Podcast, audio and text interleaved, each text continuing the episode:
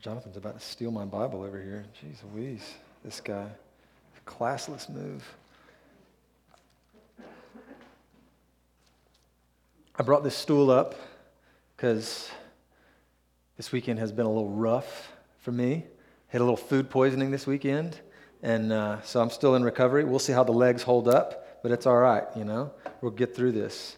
But honestly, I was um, just excited. I, I, love James, and um, want to take every opportunity to, to spend time in this book with you guys. And uh, yeah, so here I go. Um, I was thinking about it this week. Um, if you have managed to avoid feeling uncomfortable so far in this series, in chapter 5, James is trying to make sure he gets to everybody before this thing is finished, okay? He's like an equal opportunity offender. He's trying to offend as many people as possible with the time that he has been given, right? And in our passage today, he comes back to one of his favorite themes. Maybe you've noticed this.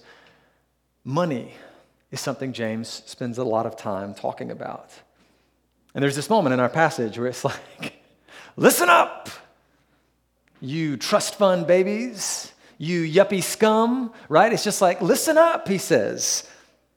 Wail and cry, weep and moan because of the truly awful things that are coming for you. Yes, James is, like I say, a real charmer, okay? And if you remember anything about the church in Jerusalem, this all kind of makes sense. Uh, at the time, uh, if you have ever read 1 Corinthians uh, and 2 Corinthians, Paul talks at length um, with the believers there about taking up a donation, an offering for the, the church in Jerusalem that is suffering with poverty. There are so many there who are living in abject poverty and, and all kinds of persecution. They're going through something really painful. And Paul is saying we need to, to help we need to do something for them, right? James knows this is all going around. And I think when you hear the way James is talking, you might think to yourself, like, I think I know why. I think I get why there's this poverty situation in the church, and it's because James has made all of the rich people uncomfortable enough that they're not around anymore. James has run off all of the money. Like they're all gone now. That's why they're so poor, right? That's what it feels a little bit like, because James is heavy handed in this passage. But that's, that's not the point. That's not what's happening here. James is, is a man who is deeply convicted about the way we understand, the way we use and, and, and see money as believers. And that's why, if you read the book of James, you'll find James talk about it in chapter 2, in chapter 4, and in chapter 5, where we are today. James is a lot like his, his brother Jesus he talks about money a lot. Maybe you don't know that about Jesus. Jesus talks a lot about money on average.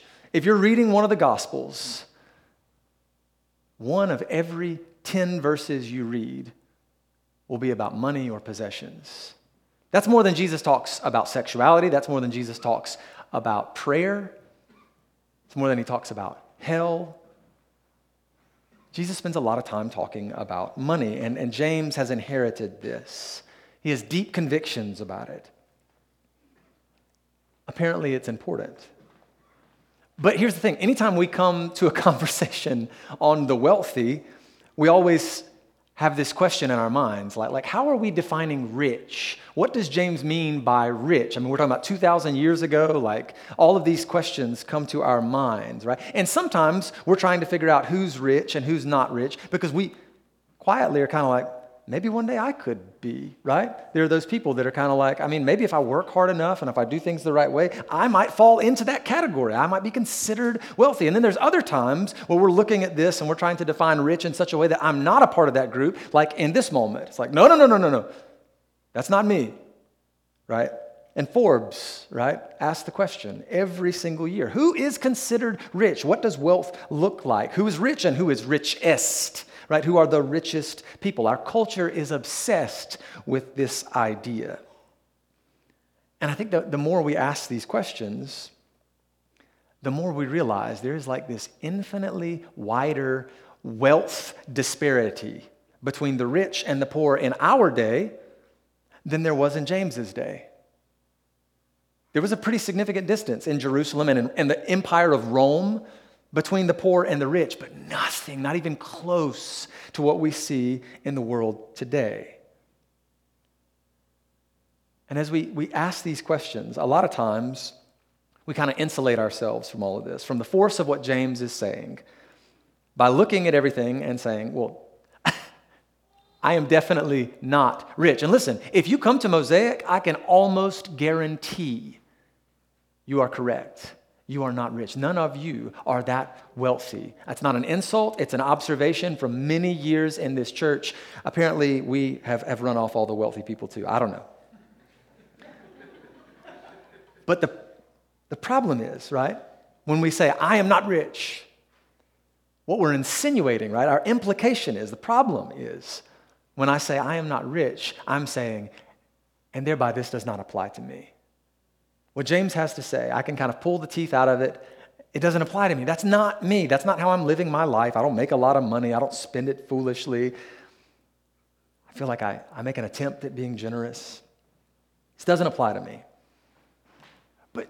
But James doesn't just see rich as a matter of like your net worth. James doesn't see rich as, as a matter of the size of your house. James is not talking about it as if there's some threshold that we have to qualify. That's how we generally talk about it, these markers. Now, obviously, James is certainly talking to people who have those markers, right? Those things are certainly markers, measures of wealth. And especially as we start to think on like a global scale, there are so many who would fall into this, this category of, of rich, right? But then we begin to make all these poor and kind of unfair comparisons because when you start thinking about the cost of living in other countries, standards of living, all of this, that all kind of falls apart. And James isn't even trying to do that. James is not interested in all of these measures that we would use to either insulate ourselves from this or to like throw ourselves into that category. James is not interested in all of that. Sure, those are all markers of wealth, and he's definitely speaking to people who fall into that category, who've got a lot of money. But he's not just speaking to those people. For James, rich isn't just a, a measure, it's not just a marker. Rich is a mindset. Riches is this mindset. Rich is this worldview. It's like a belief system. And a lot of modern Americans ascribe to it. Maybe the majority of us ascribe to it, right? If I have more money, if I have more things, I'll be happy. If I have more money, I'll have more security in the future, and that's hard to argue against, we say, right?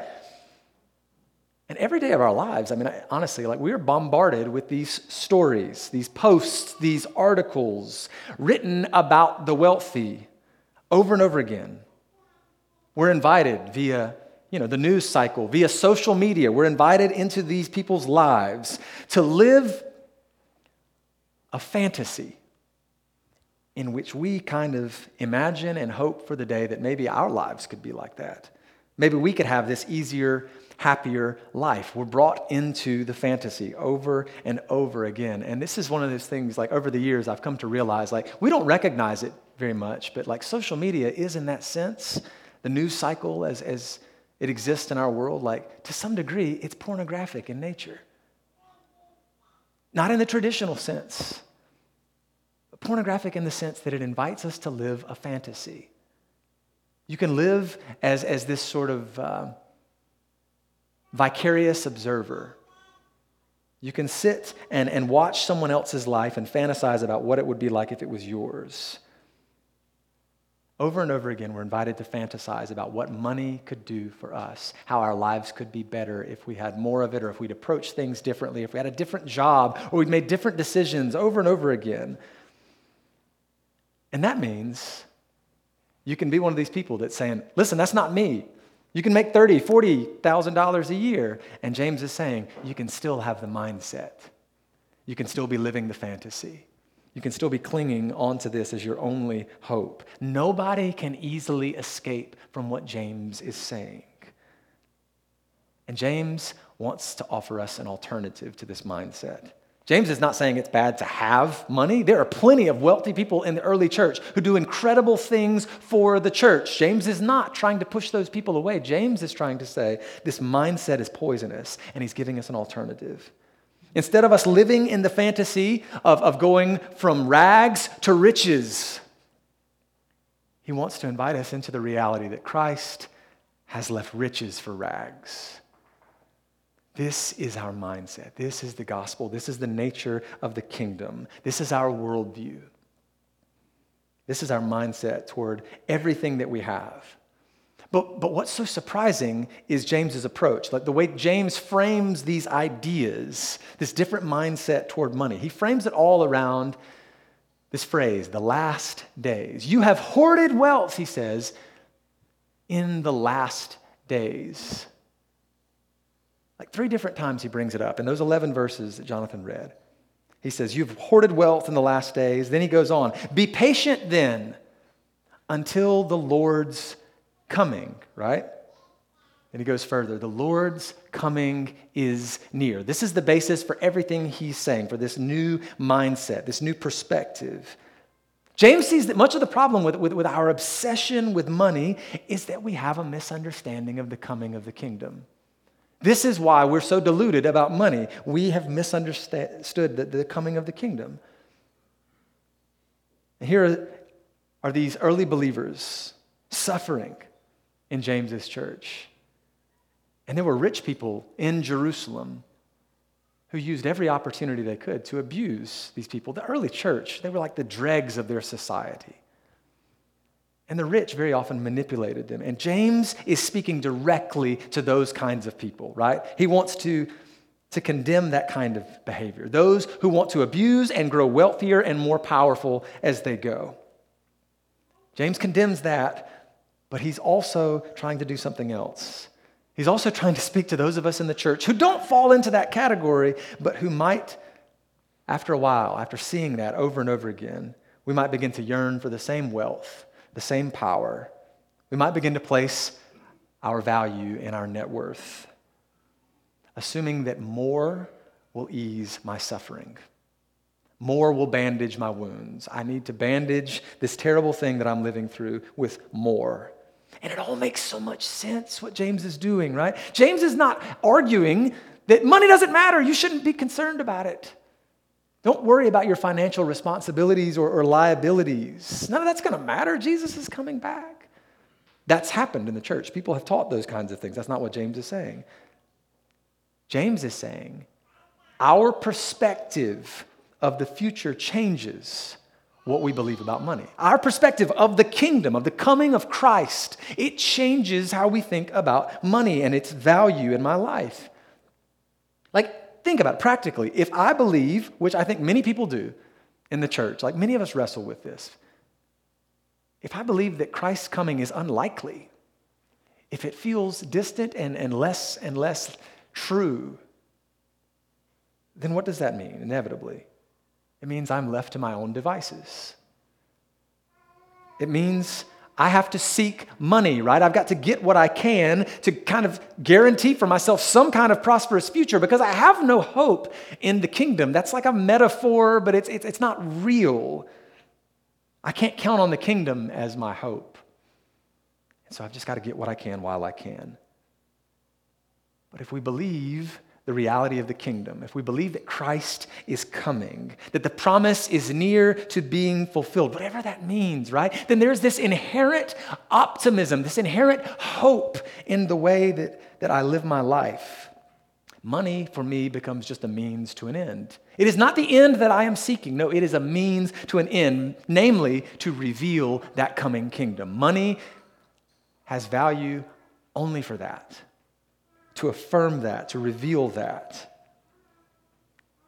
James is, is trying to help you see the irony in this mindset. The mindset of the rich is ironic. That Christ's coming is so near, James is saying, that these are the last days of the kingdoms of this world that you've known. And yet, we are carrying the perspective of those worldly kingdoms as we walk toward the kingdom of God. It doesn't work. How ironic that we're still hoping over and over again to be able to use the currency of this world in the economy of the kingdom. It can't work. James says the joke is on you, my friend. To say that you believe this kingdom is coming and to be trying to carry a different currency into it. It just won't work. You look like a fool, James says. Your wealth is rotting. Your money, it's corroding. Your silver and your gold are rusting. And that's not a thing, I don't know about you guys, that's not a thing we're very familiar with at this point. For James, that's a very literal thing. Your money can be corroded, it can waste away. For us, like that's not really common. Like we don't use coinage very much. And that's certainly not where the, the majority of our wealth might be. Our money is tied up, you know, on some computer server somewhere. It can all be fixed when something goes wrong. But in James's day, like this is a real issue. If your money is just stashed away sitting somewhere, it can literally corrode. It can lose its value. It can become worthless. And James says, What kind of fool are you? That you're holding on to this thing that is just corroding, it's rusting, it's ruining. Like, I mean, for us, obviously, you can light a dollar on fire, right? It can be burned up. Honestly, all of that can be fixed. Again, it's, it's all on some server somewhere, like, especially in light of all of these different conversations on cryptocurrency and all of this. We just don't see money this way. But James says it can all lose its value, it can all become useless. Paul uses interesting language in, uh, in 1 Corinthians, especially. He uses the language of, of perishability. There's the perishable and there's the imperishable. In 1 Corinthians 9:25, he makes this statement. He says, The world competes for a crown that is perishable, but we do it for a crown that is imperishable. The world competes for a corrupted crown, one that is fading, that is passing away, but we are competing for one that is imperishable and eternal, right? In 1 Corinthians 15, he says, Flesh and blood cannot inherit the kingdom of God, nor does the perishable inherit the imperishable. And James is taking this and he's using it to make his argument. James asks, Why then are you building your life around a perishable reward, right? When what awaits you is a, an imperishable and an eternal one, right? James says it doesn't make as much sense as you think it does. It makes so much sense, like when you're constantly bombarded by all of this news, all of these stories, this mindset over and over again. It makes so much sense. And James is trying to help you see it doesn't make that much sense if you actually believe this. And what James proposes is kind of surprising. His alternative is patience. Like, I was kind of like expecting, you know, James would be like, be generous, right? Be cheerful givers, the language of, of Paul, maybe. Like, learn selfless sacrifice, put others before yourself. And James doesn't do that. He goes even deeper. He says, this is really about your impatience. You're not patient. He wants to dig a bit deeper. The reason behind my insatiable need for more, for more money, to have more stuff, to be more impressive, to be more successful, more powerful, whatever it is, James says it's all my impatience. This need of mine for instant gratification, right? To have something I can put my hands on, right? That just feels better. Like all of this pie in the sky talk, it's nice on Sunday, but like practically, I need something I can lay my hands on. And it is easier for me to grasp for these seen treasures than for me to cling to the hope of the unseen kingdom. It's easy for me to try to get my hands on something, something tangible. But James is saying if you believe that something better is coming than you could ever work for, something better is coming than you could ever lay your hands on, right? If you're patiently waiting on a steadfast God, then it frees you in a way that money can't. It frees you to be generous because you don't have to hold on to these things so tightly because you believe something better is coming, right? It's easy to sacrifice your desires for the sake of others, to sacrifice what you have for these needs you see around you when you recognize something better is coming and I want to I want to hold on to that. I want to reveal that in this decision that I'm making. I want to approach this differently and James says be patient this is the problem. You've got to learn to be patient with God as He waits, but also with others. He says, don't grumble with one another. Like, that's the thing. Like, division is very easily sown in a moment when you're suffering. It's very easy for you to decide it's these people's fault. If I hadn't made this decision, if these people hadn't brought me into this life, if they hadn't told me that it was going to be okay, right? He says, don't grumble with one another. Be patient. Trust that something is, is coming that's so far, so much better than anything you're ever going to be able to work for. Doesn't mean those things don't matter. It means you have to see them differently. And one of the, the best illustrations of what James is talking about here is in, uh, in John 12. It's this very familiar scene. Um, in John 12, this is Jesus' last trip to Jerusalem, okay? Jesus is going to Jerusalem, as he's been saying all along, ultimately to die. This is his last trip. He's going there for the Passover. And while he's on the way, he and his disciples, they're on the outskirts of Jerusalem in this little village called Bethany, where some of his best friends are. If you remember, just like a, a chapter earlier, we've heard the story of Jesus raising his friend Lazarus from the dead, right? So Mary and Martha and Lazarus all live there in Bethany, and Jesus is visiting them. And there's this moment where Jesus is in the room in their house, and, and Mary walks into the room, and she's, she's carrying this jar. Incredibly expensive vase filled with perfume. And she does like a lot of people would do. Uh, she breaks open the jar, but instead of, of just like using a little bit, she begins to pour it all over Jesus' feet, all over his head. It's just running down his body. Like, and, and everybody in the room is disturbed by what she's doing. Because what, what she has brought into this room is tremendously expensive. Like, it's gratuitously wasteful what this woman is doing. It's foolish, right? It doesn't make sense. It's financially reckless to the movement of the kingdom, right? Here we are. We're already poor enough, and this woman, does she not recognize our limits? At least that's what Judas thinks. That's what some of the other disciples think. And I think if we're being real, that's probably what a lot of us would think. Judas is being practical, right?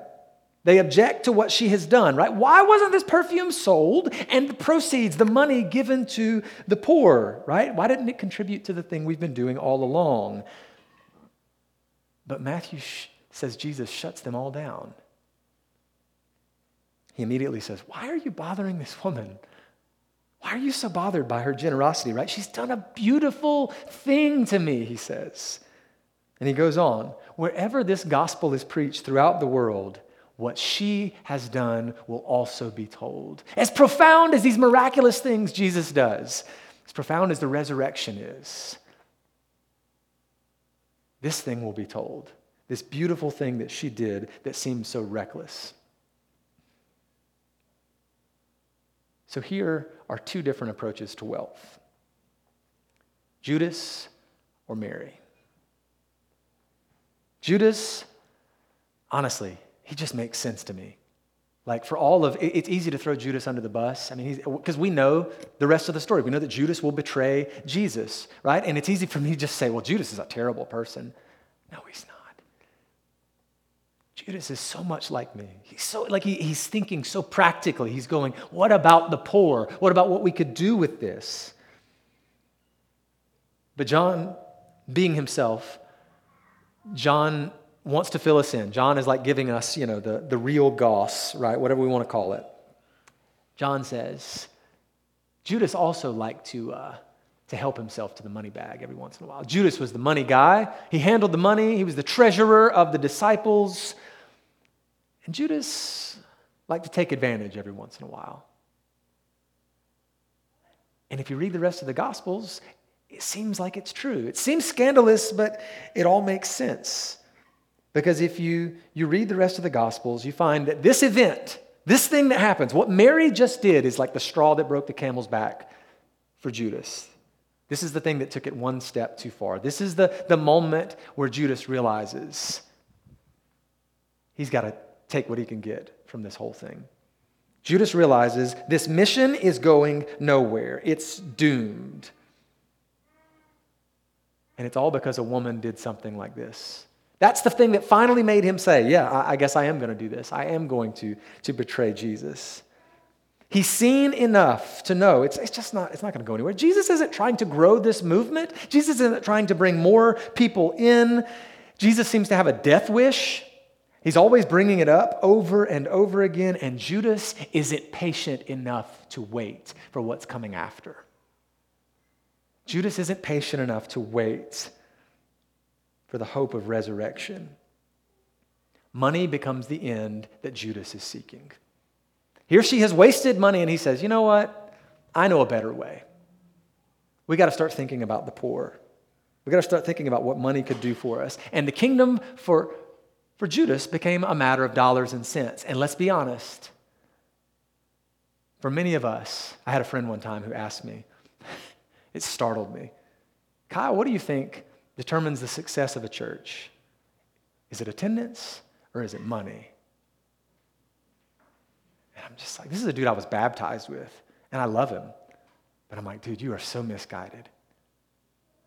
But he's just saying what so many people believe, right? The kingdom for many people is just a matter of dollars and cents. If we've got more, then we can do more. And it's, it's a modern mindset. We've lost hold of it. And that is the mindset of Judas.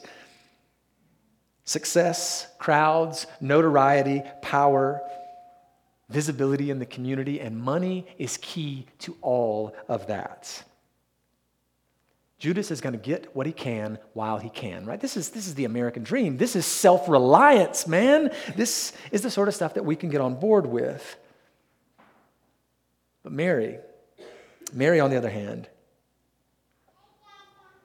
just like Judas, she's not exactly wealthy. Here's the thing you need to keep in mind neither Judas nor Mary are people who fall into the broader category of rich. Neither of them would have called themselves wealthy, neither would anybody else. And Mary is no wealthy benefactor. She doesn't dabble in philanthropy. She doesn't have much to offer, right? But she isn't stupid. She's not unaware of how costly this decision she made was. Mary just knows something better is coming. And Mary's question is like, what's a little perfume wasted in an act of worship? What's a little money thrown at the feet of Jesus? I'm okay with that. She knows something better is coming. She knows that she could hoard this money, that she could, she could wait for the right opportunity, the perfect opportunity, something incredible might come along, an opportunity to bless someone. And instead, she's like, I'm just going to do the beautiful thing I see right in front of me. I have a beautiful opportunity and I'm going to take advantage of it. Jesus says she's done something beautiful. So, in this moment, you're saying Judas or Mary, I can either cling to this money, hoard it as my own, as my only hope. I've got to, I've got to have some security. Or I can do something far more beautiful with every opportunity I'm given because something more beautiful is coming. This is, is what James wants us to see. You can hoard your money, you can cling to it, you can spend your life built around, make all your decisions about this. And in the church, we can do the same thing. We can build what we're trying to do. It can all be about bringing in more. And we can lose hold of this, that there's something far more beautiful we could be doing with what we have. And I think James is asking, like, what do you really want? What do you actually want? What do you actually believe? This is why we talk about giving so much. It's not just about keeping the lights on. We say that all the time. Like, giving is important. How we understand our money, how we think about these things. Learning generosity together is about staving off, keeping this from taking root among us being a people who know there's something far more beautiful we could do with what God is giving us than hoarding it, stashing it away for what we think might be a better opportunity somewhere along the way. As generous, as practical as this can sound sometimes. And as we come to the table this morning, as, as the band comes, as we take of the bread, as we, we drink of the cup, there's this reminder that, that Jesus leveraged his royal status. In some sense, like Jesus mortgaged heaven so that I could experience the kingdom.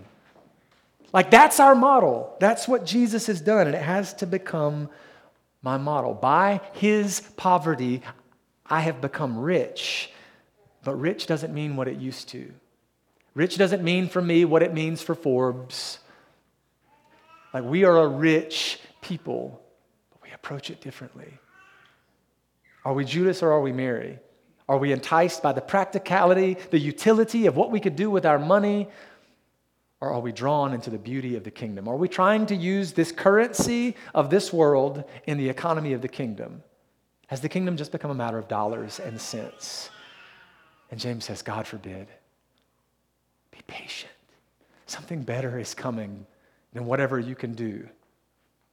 Whatever it is you accomplish, whatever legacy you have in mind for yourself, something better is coming. There's a new model for rich, there's a new mindset, a new worldview, a new perspective. And as we enter into the kingdom, James says you have to embrace it.